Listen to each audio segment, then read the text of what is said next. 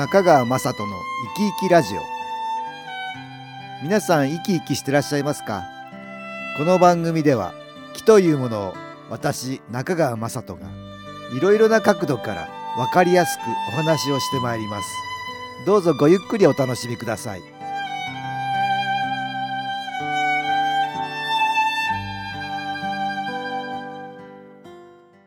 皆さんお元気ですか？株式会社 SS の中川雅人です。今日も東京センターの佐久間紀子さんと気についての話をしたいと思います。佐久間さんよろしくお願いします。はい、よろしくお願いいたします。あのねいろいろ思い癖っていうかね自分でそう思ってるってこと思いとらわれてるってことないですか？そういうのよくね話聞きますよ、はい。ね。会員さんでずっとあの自分は生まれてこなければよかったと思っている方がはいはいおられましたね。あその手は多いですね。あ、多い。えーうん。生まれてこなければよかったっていうかお父さんにもお母さんにも祝福されていないんだとかね。はい。えー、え皆さんよくあるかもしれないけど、うん。私は橋の下で拾われた子なんだとか、なんかちょっと自分がネガティブな時に思そうい出して。思ったりね。本当はそんなことはないのに,、うん。えーそういうふうに言われたと。それがずっと覚えているから思い癖みたいになって出てくる。それにとらわれる。男の子が欲しかったとか。はいはいはいはい、ね。よく女の人ばっかり続いてねそうです。兄弟女の人ばっかりで最後 生まれてきて。また女かみたいな。ね。そうだね。男の子が欲しかったと言われたって。じゃあ自分はいなくていいのかって。思っっていうふうちゃうねにね。あ自分が生まれてきたのは良くないことかっていうことになっちゃうんだよねそうなんです。大抵そういう方が気をやっておられたりするんだあけどですね。これやっぱりまあ確かに残りますでよね。もいやそれでねあの気がやれるようになってると思いますよ。うん結構、うん女の子だからとかお姉ちゃんだから我慢しなさいとか、どんなのありますか？これなんかあります？女の子だから女の子らしくしなさい。しなさいとか。そういうのも残ってますか？女の子だから黒より赤にしなさいって。まあこれランドセルの、ランドセルのとか話小物のことなん女の子でしょうけどだからとかいうのね。うん、妹の方が顔が可愛い。そんなことまで覚えたりすいる。うんうんうん。とあなたは顔がきつめなので、うん。いつもニコニコしていなさい。ああなるほど。きつい感じがしてる。そういうふうに捉えてね。ずっとそれを私は顔がきついなっていうふうに思っちゃう。ね、あと兄弟と比較されて運動ができない分勉強頑張りなさいと親に言われたいろいろ比較されてね、そういうのはあるよね。大抵お姉ちゃんなんだから我慢しなさいとかね、うん。お姉ちゃんなんだとかね言われて、うん、バカじゃないとか言われたりして それずっと覚えてたりする、これまあ親はそんなに意識してないで、うん、言っちゃってるんだうん、でしょうけど坂本さんもあったんじゃないですか、まああったでしょうね。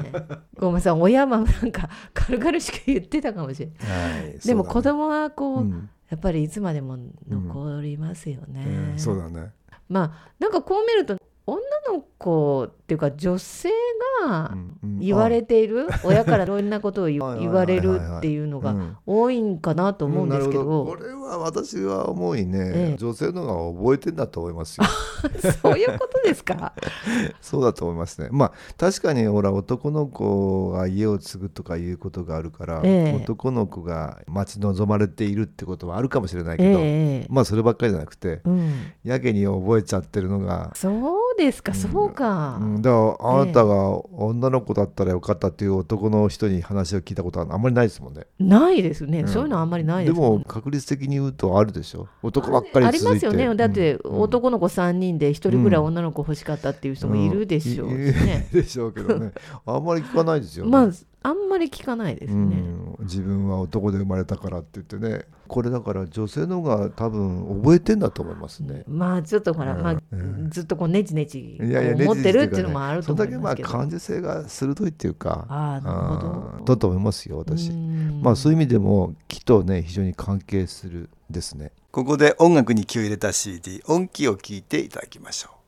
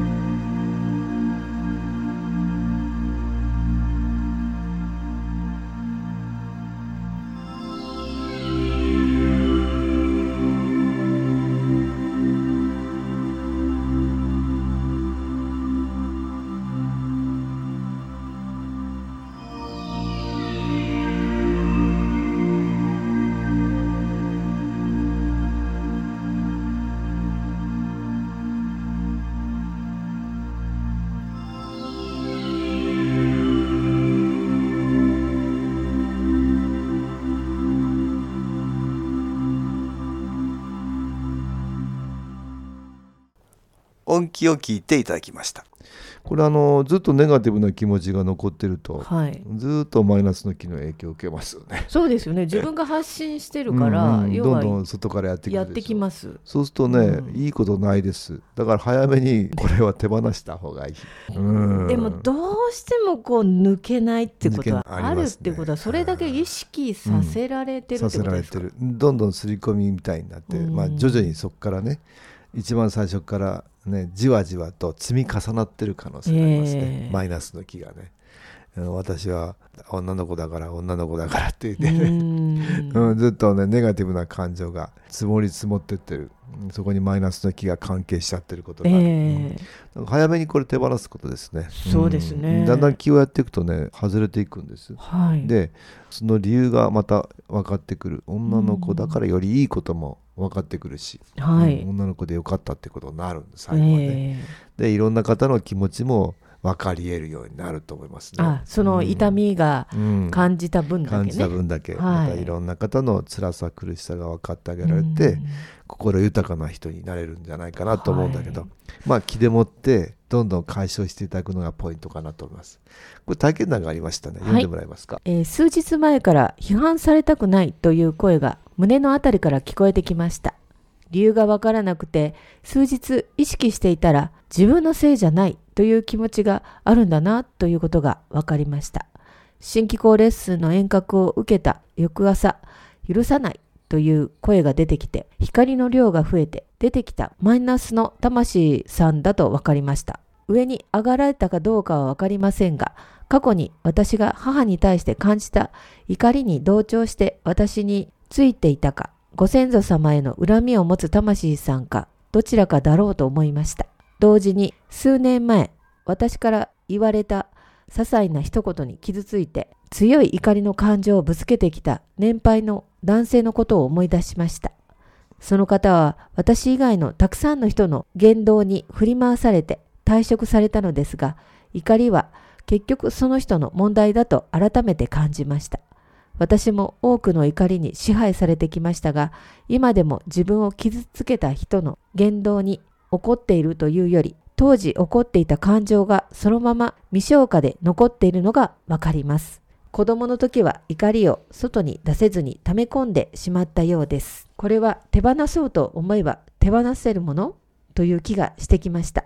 そのためには自分を癒すことが必要。新機構の応援をいただいて、過去のわだかまりが少しずつ解けていっているようです。ああなるほどこれあの許さないっていうね強い怒りの感情？はい。